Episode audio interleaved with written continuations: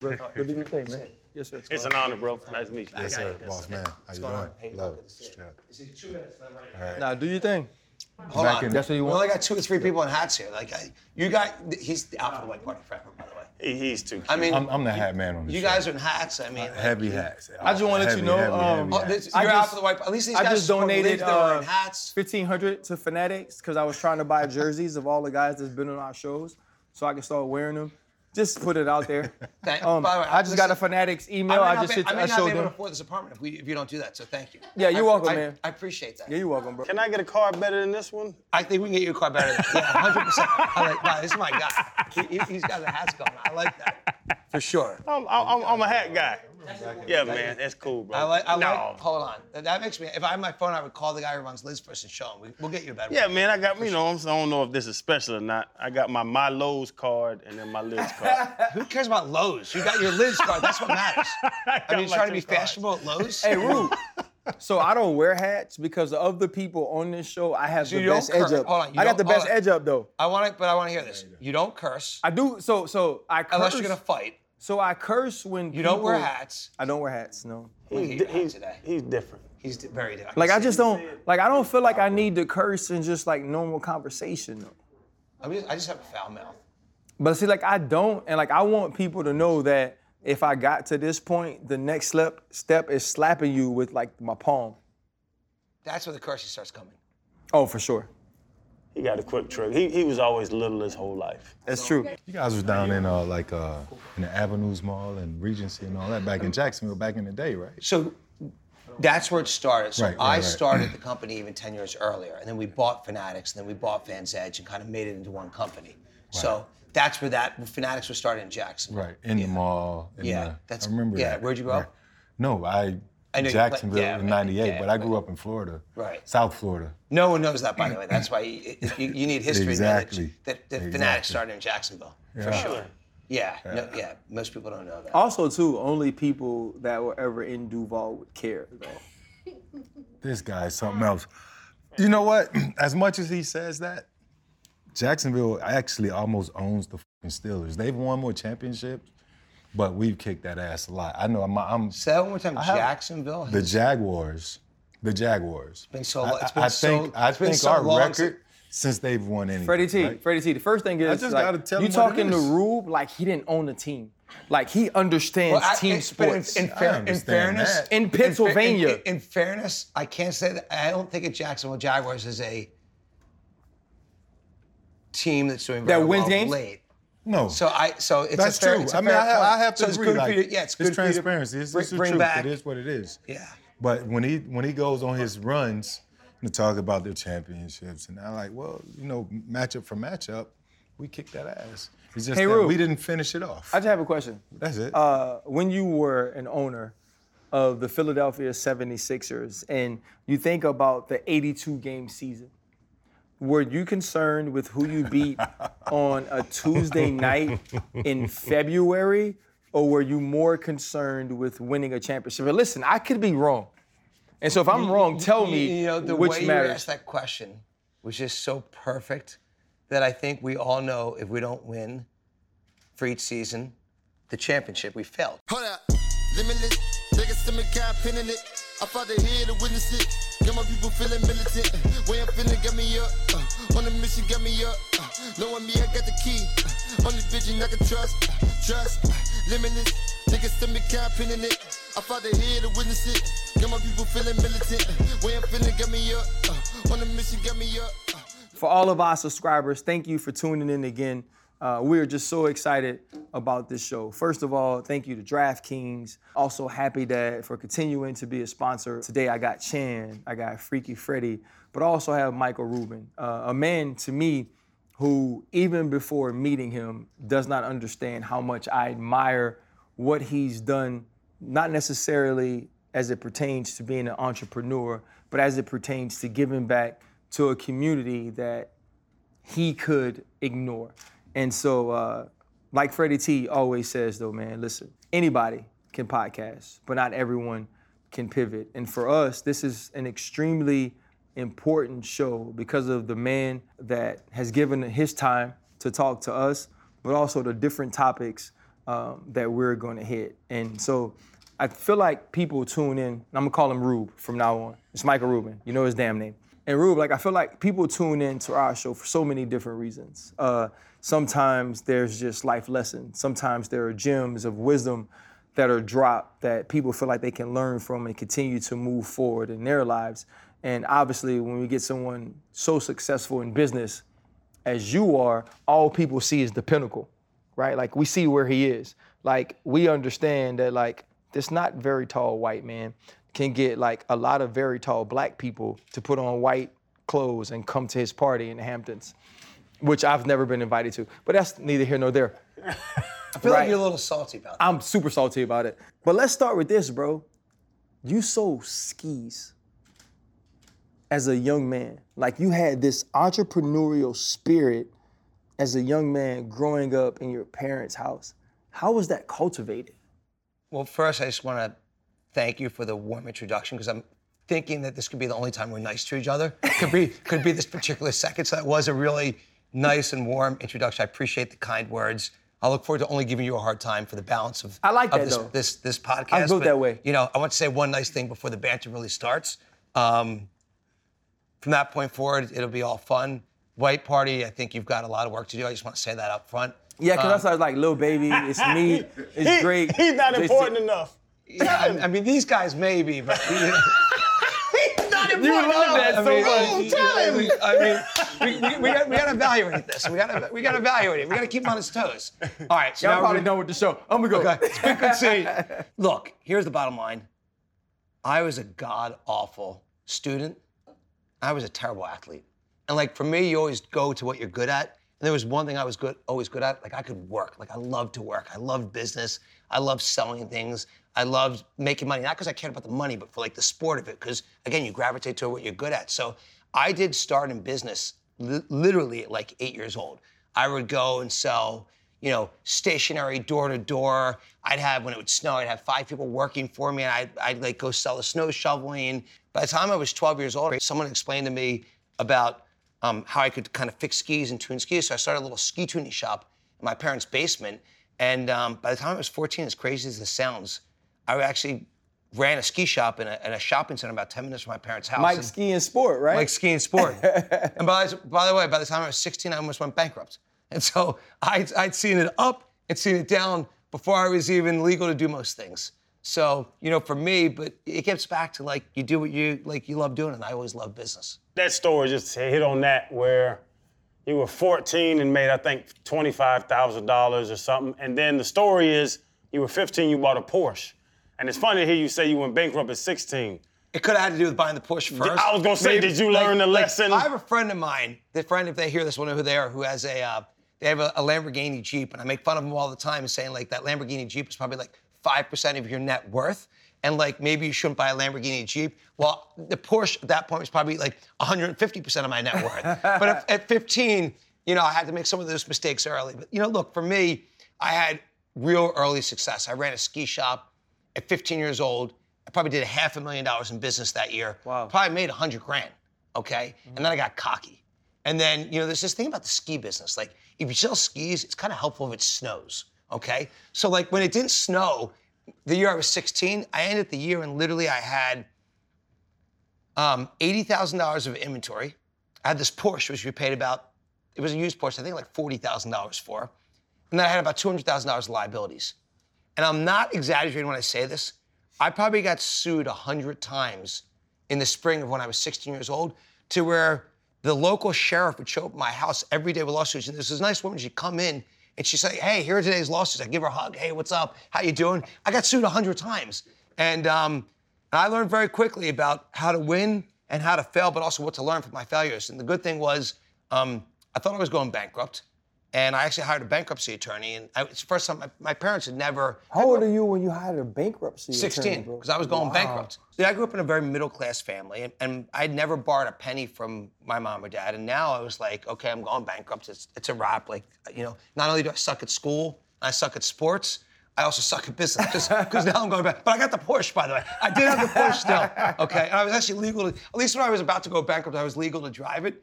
But um, I basically um, hired this bankruptcy attorney, and they're going through everything, and they got these creditors together. Like, we had a creditors meeting with like 50 creditors. These people like growling at me, to, and the, and the guy said, "By the way, how old are you?" I said, "I'm 16." He said, "You know you can't incur debt till you're 18."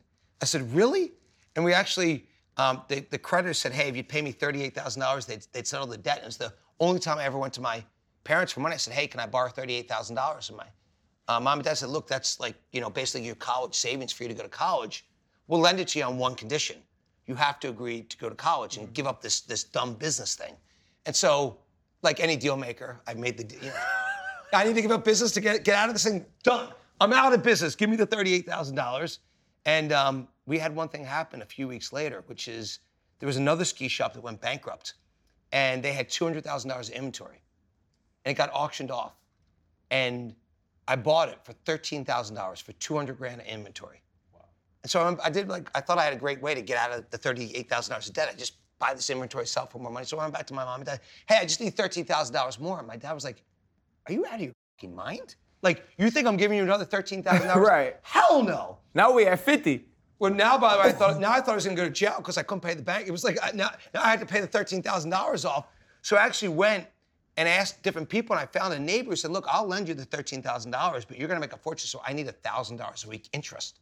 And so I borrowed the 13,000 for $1,000 a week interest. So I get, got the yellow page up. This is when they had phone books. Going through the yellow pages to find different ski shops. Hey, do you want to buy some of these skis?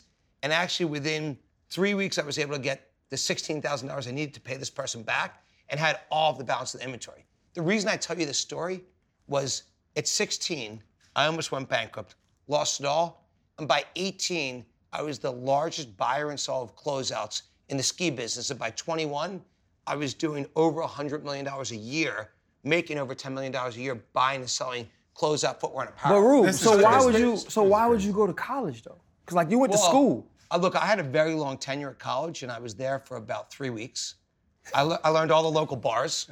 Um, I learned how to sit in the car in the parking lot and make. By the way, the phones were like as big as my head um, that I had when I was. Remember, this is 32 years ago, and I would literally um, sit on the phone outside of college and I'd make deals. And I went back to my mom and dad and said, "Hey, look, bad news is I'm dropping out of college. Good news is paid you back your 38,000, paid for college. I'm out."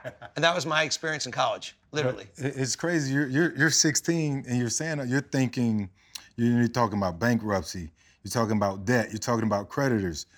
16 year olds don't learn that. But I see this big ass monopoly game over here, like a super size. You must have had to been had some sort of monopoly background. Like, where do you get your business acumen from at that age? You know, for me, I, like people think I'm being self-deprecating when I say like I was a god awful student. I was that bad of a student. Like I was not. I didn't learn that way. Like my senior year of high school, I missed 70 days. I remember when I graduated high school, my mom and dad went up to the principal and said, "Did he really graduate? Like, is he really? Is is this diploma real? Did he really graduate?"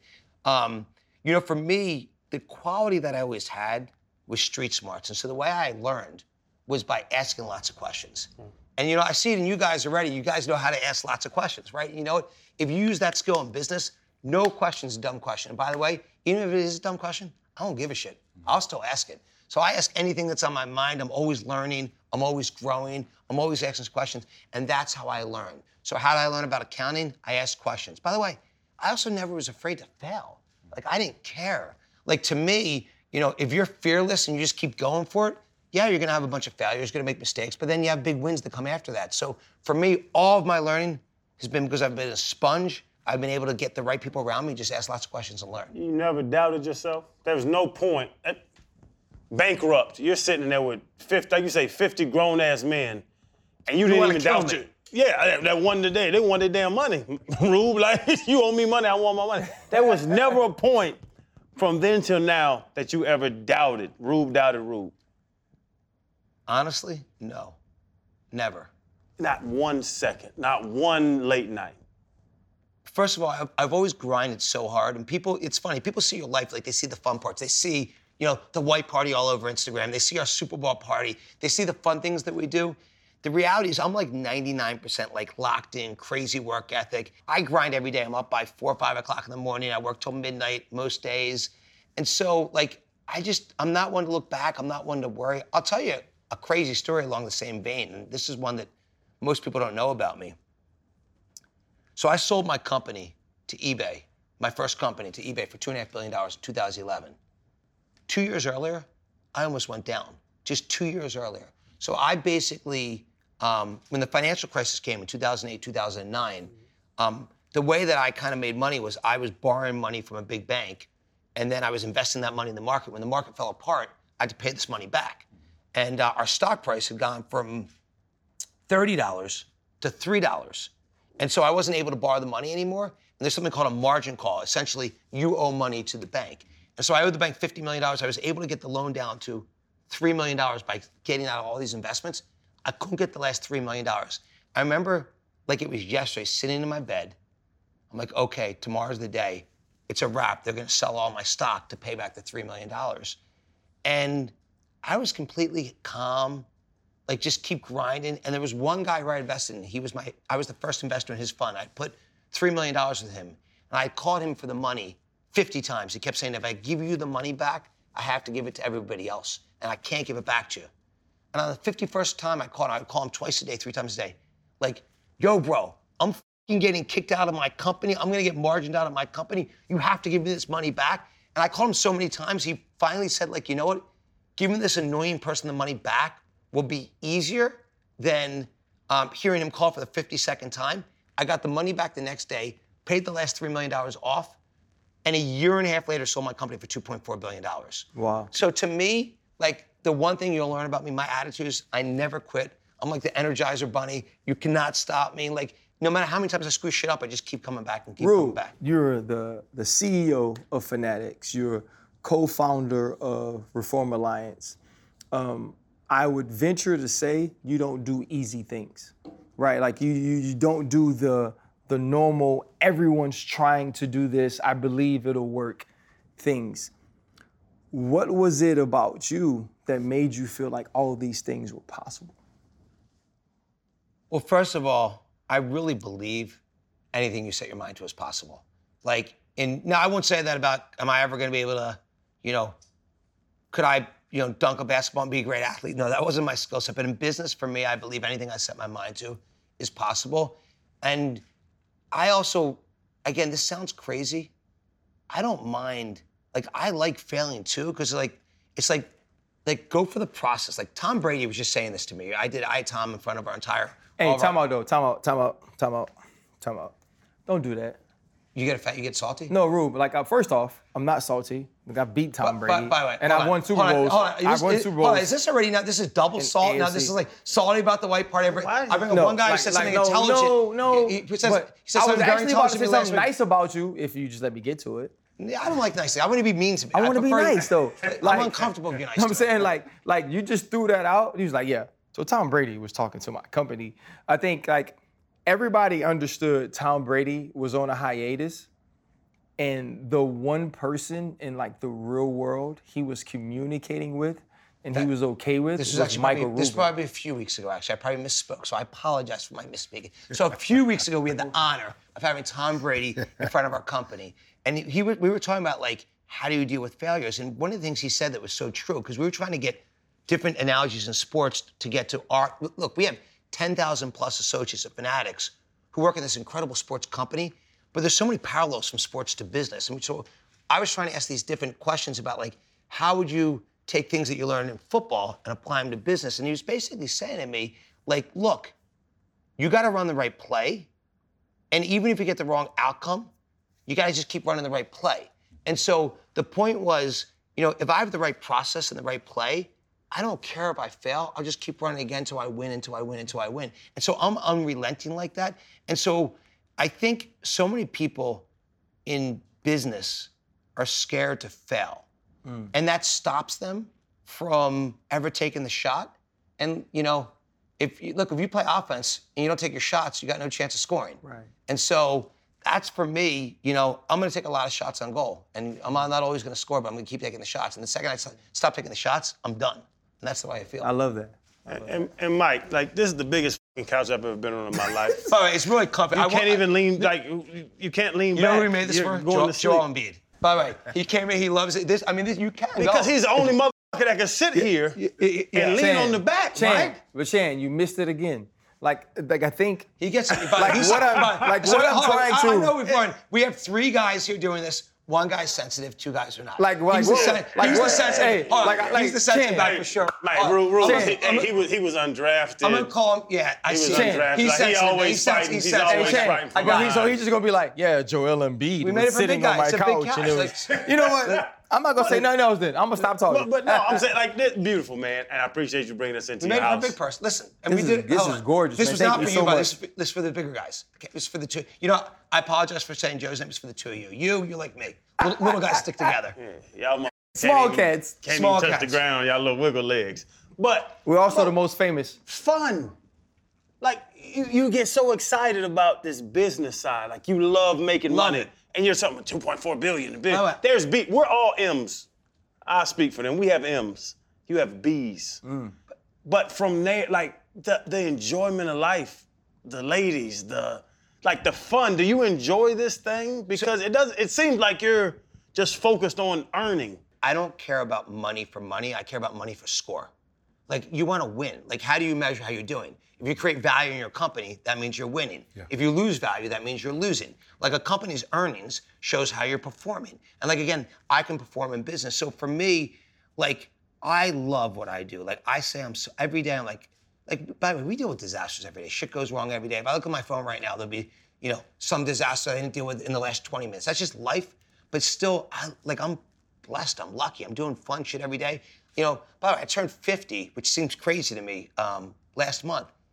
And actually, I can't use names anymore because it's Mr. Sensitive. We're gonna Use say- a name. Hey, listen. I, you guys will always. Kim, Hey, use I- a name. I- I love it. I apologize. Kim, Use guys will all names, bro. I was just hold on. joking. So, Use so names, man. Rob, so I was on a walk with Robert Kraft, and he said to me, he said, Michael, you know what? I said, I said, I'm actually for the first time in my life, I'm actually, this is weird. Like I'm gonna turn 50 in a couple days. I'm like, this sucks. Like, how did I get so old? He said to me, he actually said, Michael, he said, every decade of my life has been the best decade. He said, and he turned 80 last year. He said, my 70s were the best year. He said, I'm gonna make my 80s the best year. And so like I look at this and say, like, I just got into my 50s. I'm having a blast. I learn so much every day. I'm doing interesting things.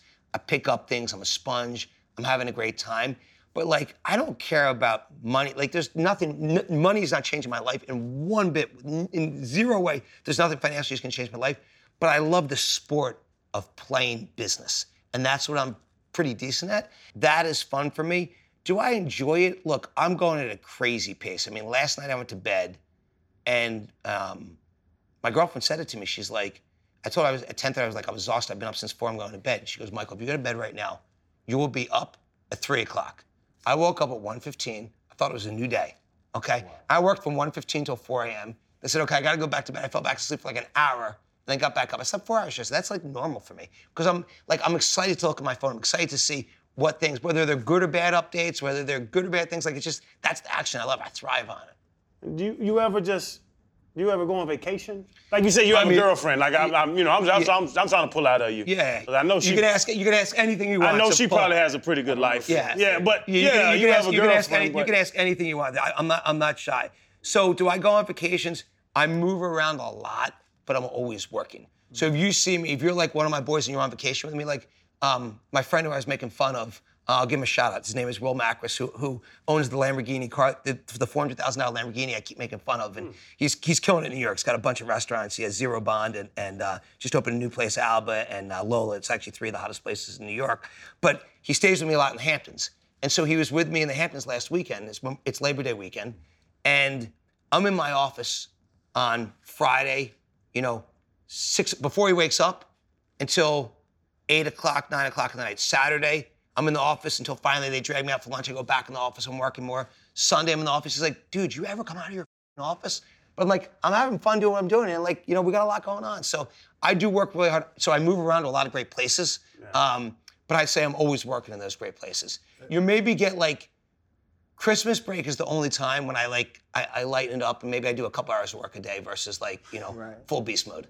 I love it. And that's because I'm having fun. I will say if I'm having fun, that's the one time. If you get me in a really fun environment, then I'm a guy's guy. But as soon as that like you know I'll have fun at the white party, it may take me a day to recover from that. Um, this guy's definitely never coming. Just kidding. Um, and, and- and then like a day later, I'm back to killing it again.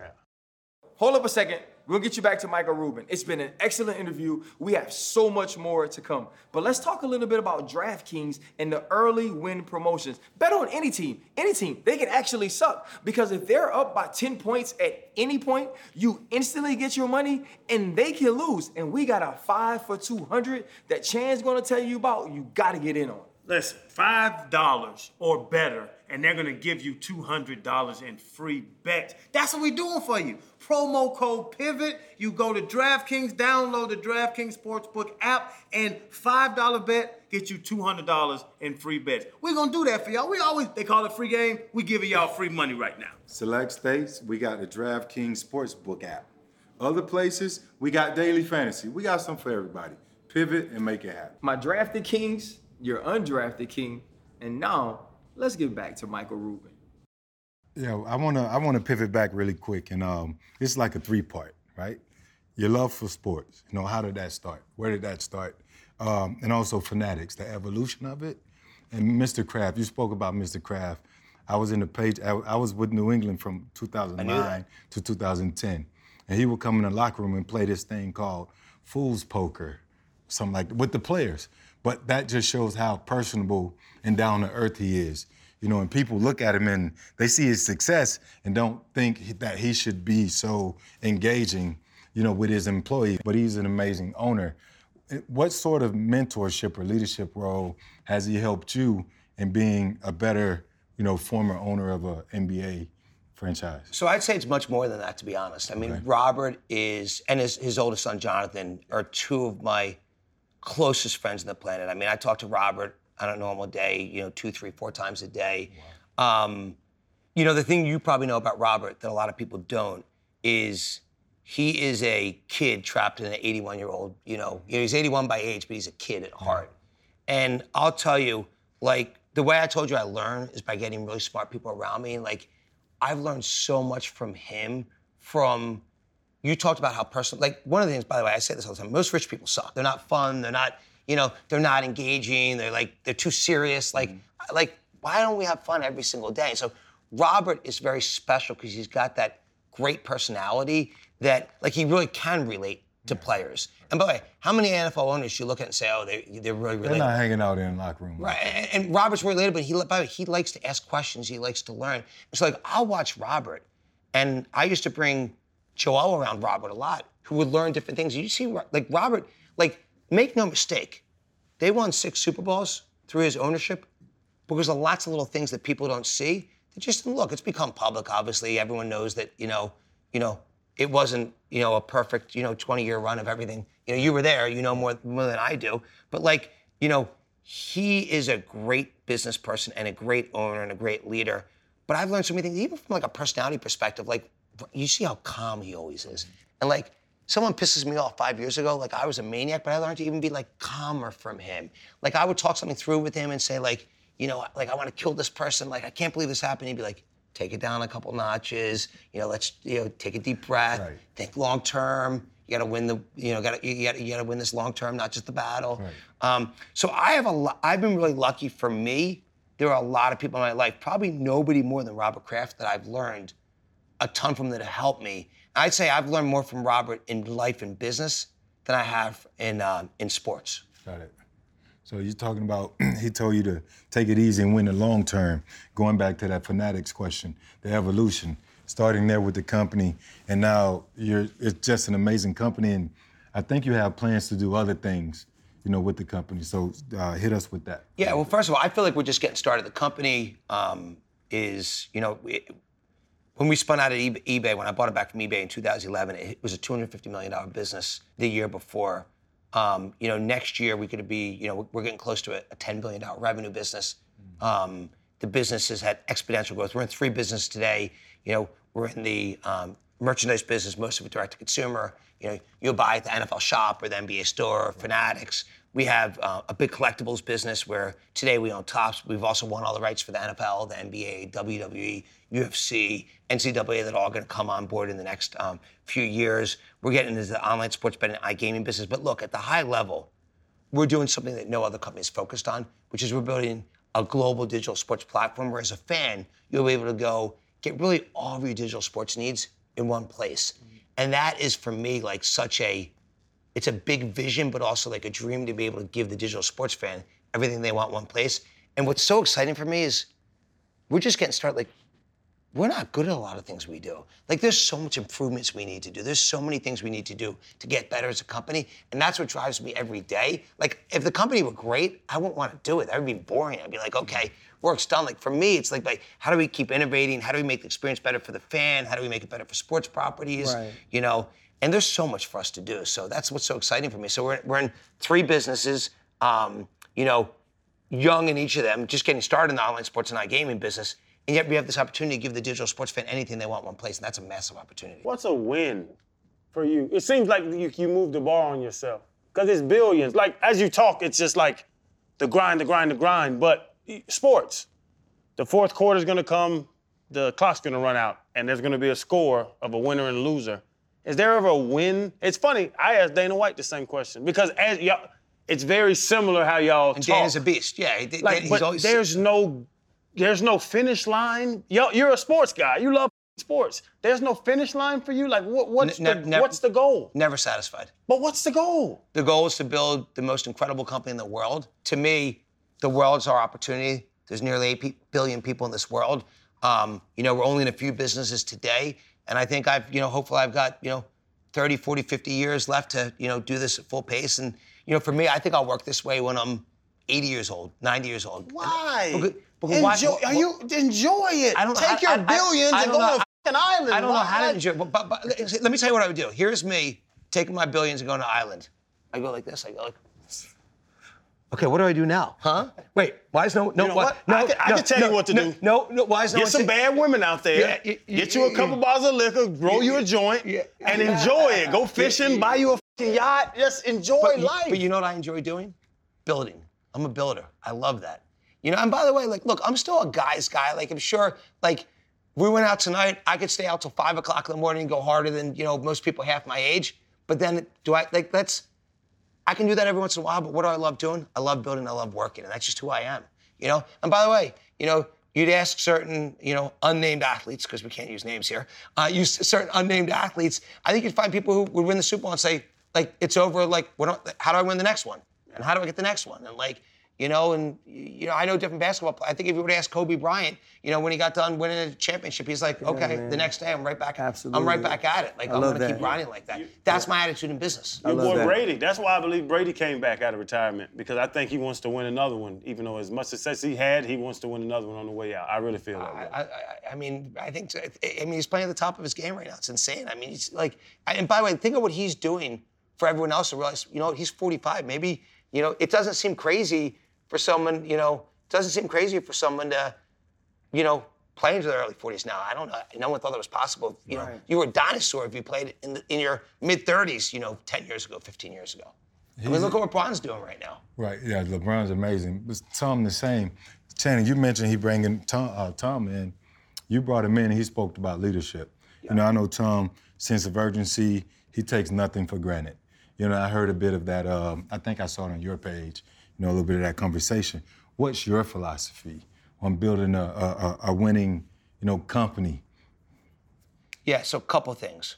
First, I think if you're building a company, you got to make sure that the opportunity you go after is big enough and figure out how you can make it better for your customers. Okay? So if you think about my opportunity, digital and sports, those are two pretty big opportunities. And how can we make it better for the fan? There's so many things for us to do.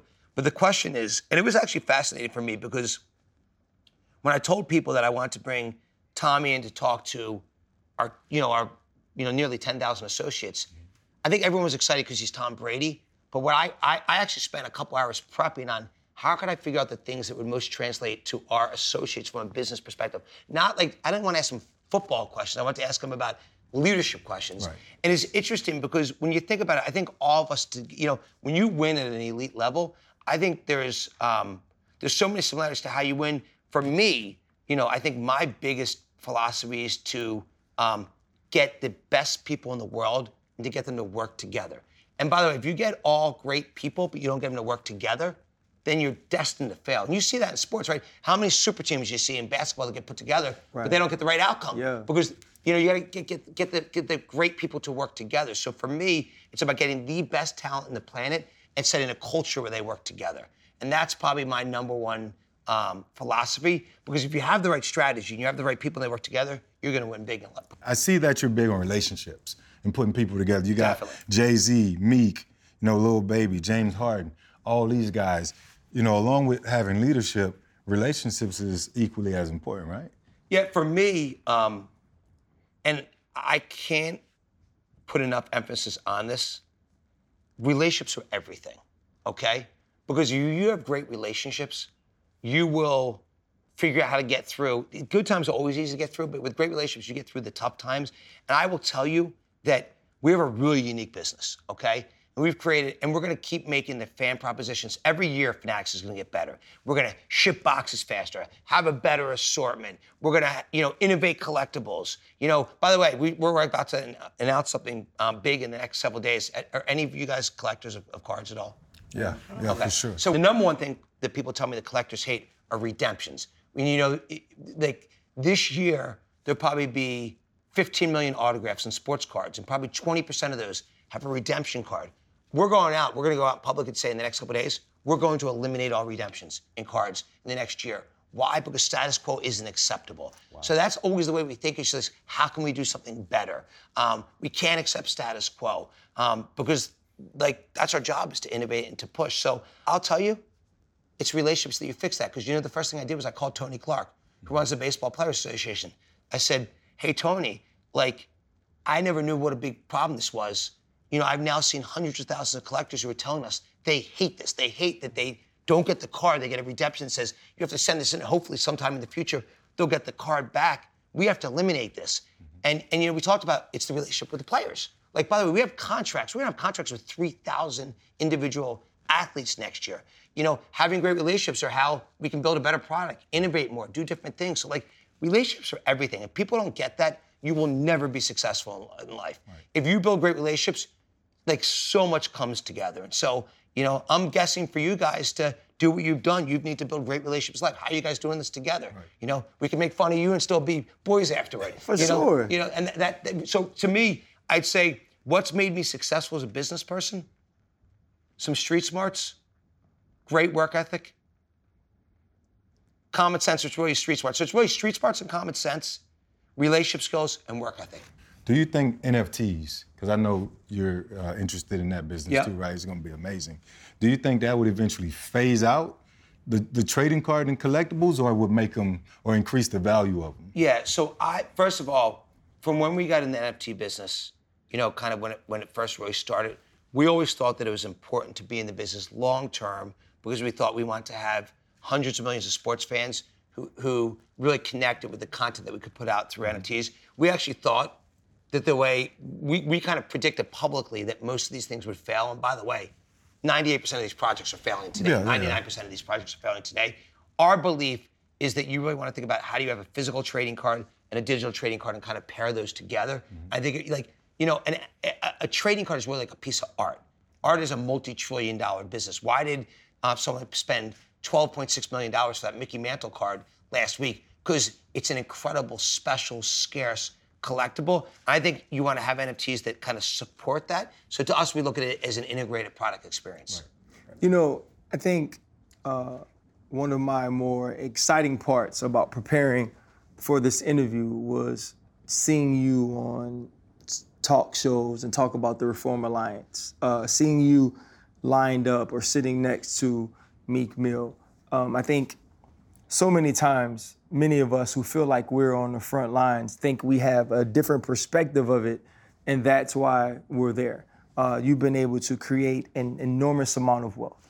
Uh, you don't necessarily come from the same places that some of the people you are willing to support in parole reform and probation reform has come from. And I think like that was what had me so excited to get an opportunity to meet you because you were doing things that didn't necessarily benefit you. When you look at what you've been able to create, what you've been able to do through the Reform Alliance, what are some of like the the proud moments you have of that? And also, too, I guess it's two part. What made you want to be a part of something like that? Well, let me start with the second part of the question first um, and give you an honest answer, which is I never wanted to be part of it. Wow. I got thrown into it. And by the way, and you know what happens if you get thrown into a street fight? You got to fight. And so, you know, for me, you know, the part of the story that a lot of people forget is Meek had been one of my best friends long before he got sentenced to prison. Okay. And so, you know, I knew Meek, you know, three, four years earlier. We were, we'd probably been out a hundred times before he called me one day. He actually, I was with him on a Friday. He says, "Hey, can you do me a favor? Can you come to court with me on on Monday?" And I'm like, "Yeah, like if you really want me to come to court with you, yeah, I'll, I'll come to court with you." It was, you know, 20 minutes from my house. And that was the smartest thing he ever did. What he said to me is, Michael, I want you to see what happens to a black person when they go to court. And you know, I didn't think anything of it. I'm just like, okay, like, you know, he wants me to come to court with him. I'll come to court with him. Like, I just canceled my afternoon. I went, I went to court with him. And he had been, everyone knows this part of the story, he had been, um, you know, he had um, got a, a ticket actually on this highway here. Yep. Um, he got a ticket for popping a wheelie on a motorcycle. And he had uh, broken up a fight in the airport where there was video surveillance showing that he, he had broken the fight up. And um, he said to me, like, I'm afraid I'm gonna get sent back to prison. I'm like, I'm like, Meek, shut the f- up. You are not going to prison for popping a wheelie on a motorcycle and for breaking a fight up in the airport. Not possible. And so I would like, I called him like, I knew he was nervous because he was like, he, he tried to be cool, but he was like uncomfortable that weekend. And so I called him a couple times and said like, like, you're, trust me, I, you're good. Like, you got nothing to worry about. So I went to court, and um, it was a crazy experience. I mean, the story is very well known, but obviously the probation officer um, said, "Hey, we recommend no sentence for him." The the district attorney said, "Hey, they recommend no, no sentence," and then the judge said, "Hey, we're going to sentence you." And they asked me to get up and speak, and I talked about you know my relation with Meek, how well I knew him, you know how he spent lots of time with my daughter, my mom, how he'd been around Robert Kraft, all the people in sports, you know how look, no one's perfect. I don't know what his background was from years before, but like this is a good guy who's creating jobs for people, doing good things. And like the woman, the judge didn't say anything to me. She's like, okay, like go. Um, and then they sentenced him to two to four years Yep. in prison for not committing a crime. Right. And that was like my whole world changed that moment because, you know, I wasn't looking to get get in the middle of this. I didn't understand the issue. I, to be honest, all the times he told me about the crazy judge, and she was crazier than he ever said. Um, I didn't. It just I never processed it. When I saw that happen firsthand, which is why the smartest thing he did was get me to come to court. I literally looked at him and I looked at his mom. I said, "I'm not stopping until I get you out of prison." And then That's I met so this, amazing, man. And then I met this woman, Desiree Perez, who's the CEO of Roc Yep. Nation. And Desiree, who I'd never met, was sitting. She said, "Hey, I'm Desiree. Uh, you know, I'm the CEO of Roc Nation. Um, I'm not stopping until I get him out of prison." I said, "Okay, I guess we're gonna do this together." And um, that was how I got involved. And the truth be told, in the first three months, I did not understand the issue. I did not care about the issue. It was all about getting my brother out of prison who didn't commit a crime. And like to me, I'm like, okay, this guy, he's hopeless on his own. Okay, now you got someone who's got a decent amount of influence in, in, a in Pennsylvania, where I'm from.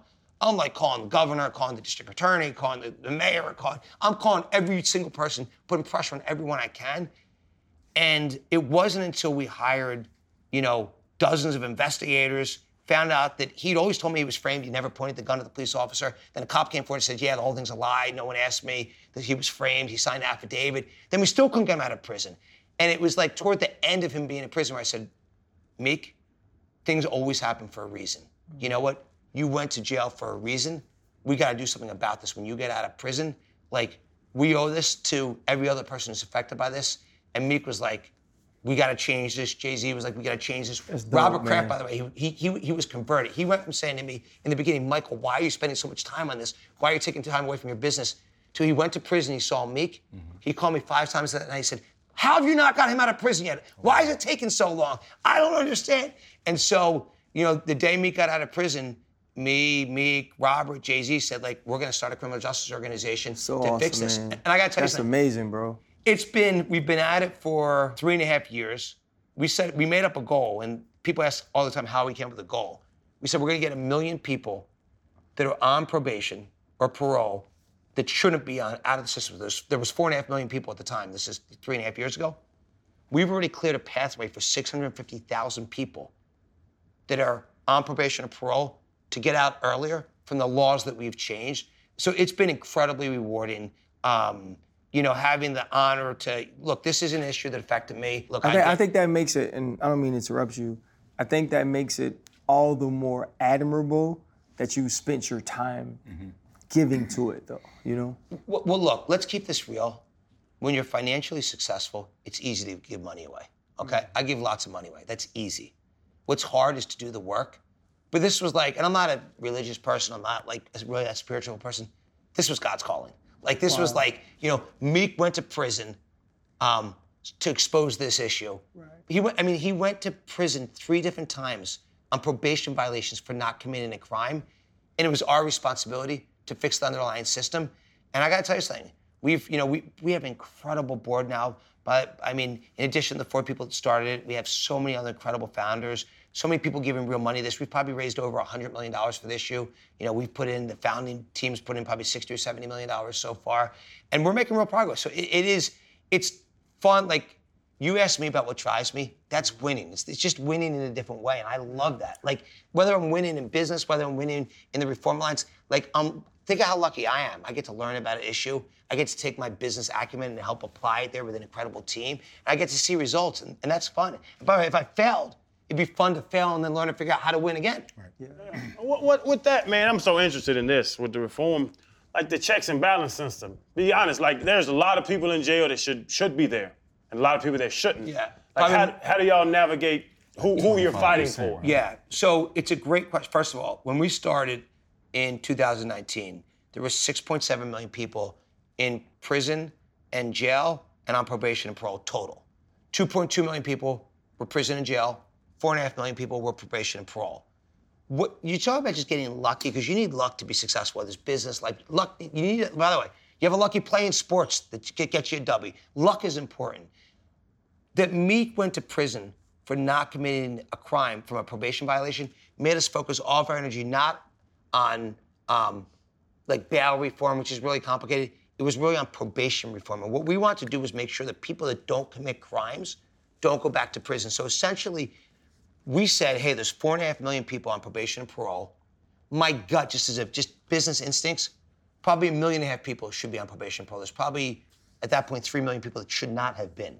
So I said, well, we got to be able to get a million out. That's only one third, third of what it should be. So let's start with what I thought was an easy number. Everyone thought I was crazy. Like, yo, you said like, why don't you go ten thousand? Like, ten thousand, like that. Like, let's come up with a big juicy number. And I'd rather fail trying to get that big number. And so the answer is getting people to have an earlier termination of their pro- probation and parole sentences is so straightforward because it's proven that these long sentences don't help.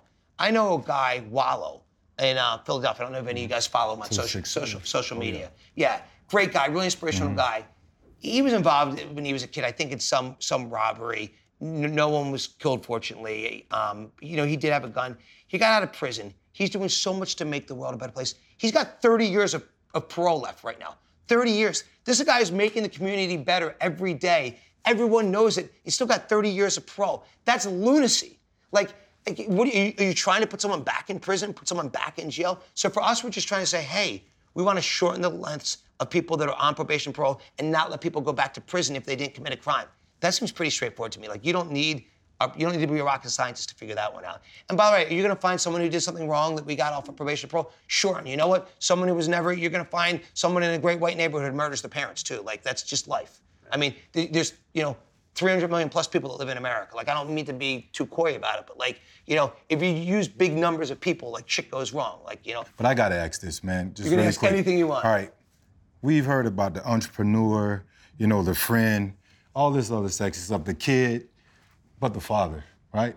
Under Meek circumstances, and all the people that are in the system uh, unjust. As a father of, of three, right? yeah. Does it ever, do you ever uh, think that these potentially be your kids one day at some point? Because the world is crazy. You just never know. One thing about me, I'm not a good like reflective person. I'm not a good person to think about like. I don't really worry about what could go wrong. I just keep trying to like grind away at the things that are important to me. So everyone's got a different personality. Like, you know, I'm paranoid about competition in business because if you're not, you get a bullet in the back of your head. That's like number one in business. Like if you, don't worry about competition, bullets coming in the back of your head for sure. Um, but I'm not like, you know, the only thing I worry about with my daughter, I have a 16 year old who just got, she actually, she failed getting her driver's license last week. I was very happy. She called me hysterically crying. I said, Do you think that's a message maybe? Maybe you should take, take this a little bit more seriously. Maybe you think it's just not, right. not something that you get. Um, she was laughing about it by the afternoon, realizing she just needs to take driving a little bit more seriously. I worry about her driving because that's the only, I tell her, by the way, like, kids drink. I'm not gonna worry about that. Kids have boyfriends. Kids do other things. Driving's the, the only thing I probably have any nerves about as a parent is my daughter driving. And by the way, that scares the living shit out of me. Because one mistake, you can be dead. And so, um, uh, Absolutely. you know, That's that's the only place I really try to caution her. I did for her 16th birthday. I had the army bring a tank to my house. Um, I tried to tell her that was going to be her car. Um, I actually was I had very bad time, and I put that on social media. And then the next day, literally, Russia invaded Ukraine, and so I took it down very quickly. yeah. Uh, but I literally had a tank delivered. You, you're still finding it on social media. It was kind of hilarious until it was very bad timing. But yeah, I did have a tank delivered. That's why I wanted her to drive as her car. Those, those are called money moves. I think. Yeah. So I'm gonna say this, man. Like I think I think first off, like I always try to be so grateful for people's time. Oh, yeah. Uh, we understand the businesses you run, uh, the type of life you live as a man, and also uh, dealing with your family. So we're just so appreciative of you giving us the opportunity to speak with you. I think you won't ever understand what or how we see you to be as accomplished as you are, to have worked as hard for everything you've earned, uh, owning the 76ers, obviously having to sell them eventually, but the way that you pour into our community matters to us. There's just just many thanks from not only myself, but Fred, Channing, for you giving us your time, um, but also from the community of you having an understanding that everyone can make a difference. And in order for our voices to be magnified, we sometimes need voices like yours. You're an amazing entrepreneur. Uh, you're amazing story of perseverance. But more than anything, you're an amazing story of what team can do um, together. So thank you so much, man. We wish you the best.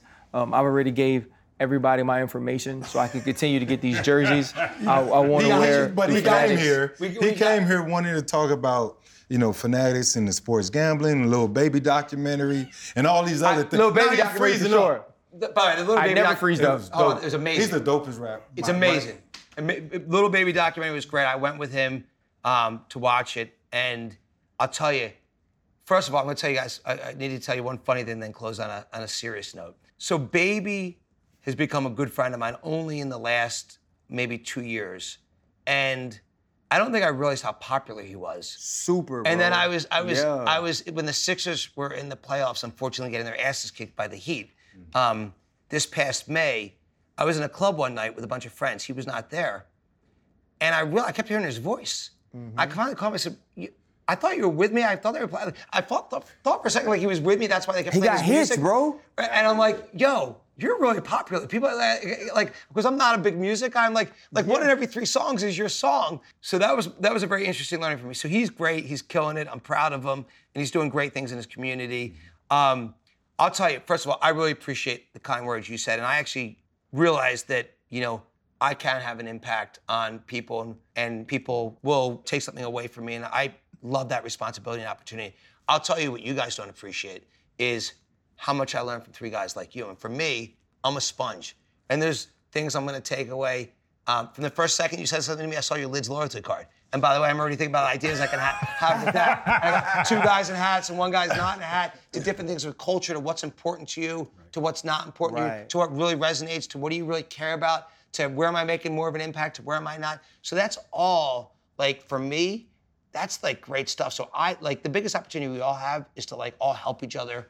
Like, what do we have an opportunity to do? We should all push each other up. We should all help each other. We should all learn from each other and all want the best for each other because that's the way we all like kill it together. And I really feel that way. Well, man, thank you so much, man. Like, we never miss the opportunities that people give us, and for you to give us this time, for your team to be so gracious, uh, we're super grateful, man. Thank you so much. Absolutely. My man. week, have you- OG, you an OG. Nah, for sure, I, I man. gave you the title, Mike. bro. Yes, sir. Does that mean I'm Thank you, bro. That was What's that? amazing, No, bro. no, no. Hold up. Limitless. Niggas to me, got pin in it. I fought the head to witness it. Got my people feeling militant. Way I'm feeling got me up. Uh, on the mission got me up. Uh, knowing me, I got the key. Uh, on vision I can trust. Uh, trust. Uh, limitless. Niggas to me, pin in it. I fought the head to witness it. Got my people feeling militant. Way I'm feeling got me up.